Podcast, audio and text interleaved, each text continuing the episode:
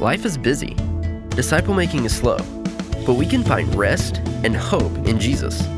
Welcome to 419 Moment of Encouragement, created to bring you short messages, scriptures, testimonies, and prayers to keep us focused on the kingdom of God and His promises.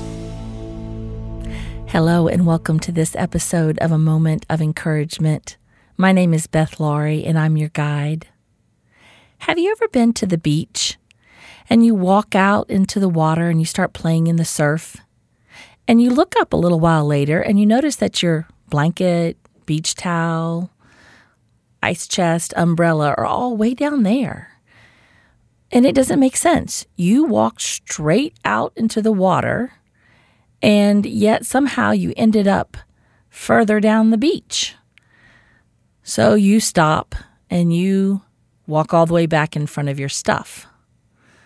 And then you start to play with your family or friends in the current, and you noticed again that you're another 300 yards down the beach. So this time you walk back in front of your stuff. You can see your towel, your ice chest, your umbrella. You're having fun, and you drift again. After three or four times of this, you finally decide, I'm going to look up often and keep my eyes on this beach towel because the current is pushing me and I just stop and find myself in a different place. See, you know that if you look up often at your beach towel, you can come in line with it quicker. You don't have as far to go to get back on track, right? Well, the same is true with our spiritual life our faith life, our life with God. It takes a bit of intentionality, moment by moment, focusing on Jesus and the Holy Spirit's ever presence in our life. Without it, we start drifting. Staying focused on Jesus is the most important thing we do every single day.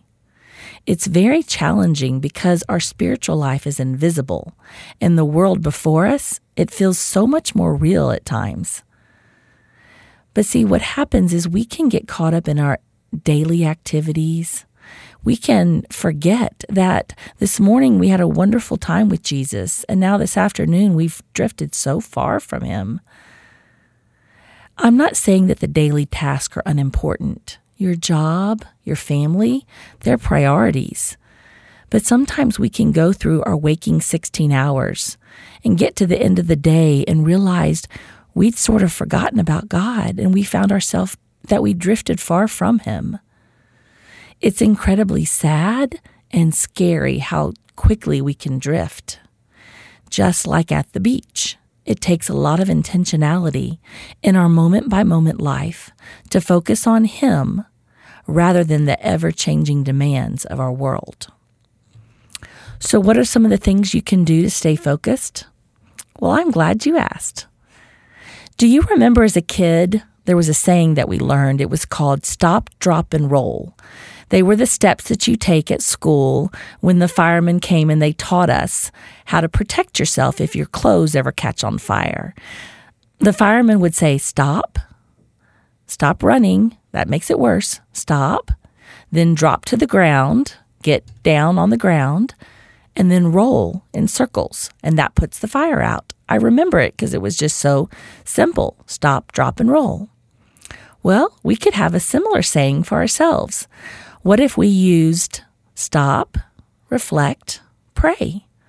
Stop throughout the day. Take just a moment, maybe between meetings, before a phone call, as you rush into the car to get to that next appointment.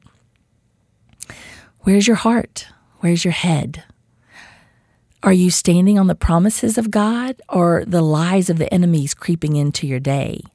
See, Satan likes to tell us things like, you're not good enough, or you're not lovable, or you do not have what it takes.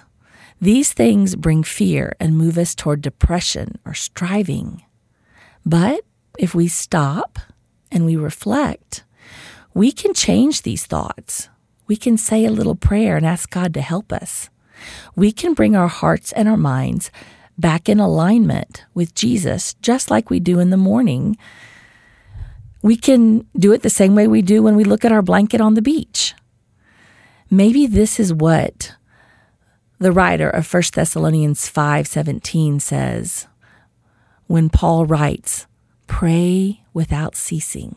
See these little moments throughout the day where we just come back to Jesus, stop, reflect, and pray. These three little steps get us focused on Jesus and we stop our drifting. How about it? Are you ready to practice? Every day, little by little, we can train our minds and our hearts to seek Jesus. Next thing we know, we're singing hymns. We're feeling the peace of Christ instead of the anxiety of the pressures in our world. My encouragement for you today, dear friends stop, reflect, and pray.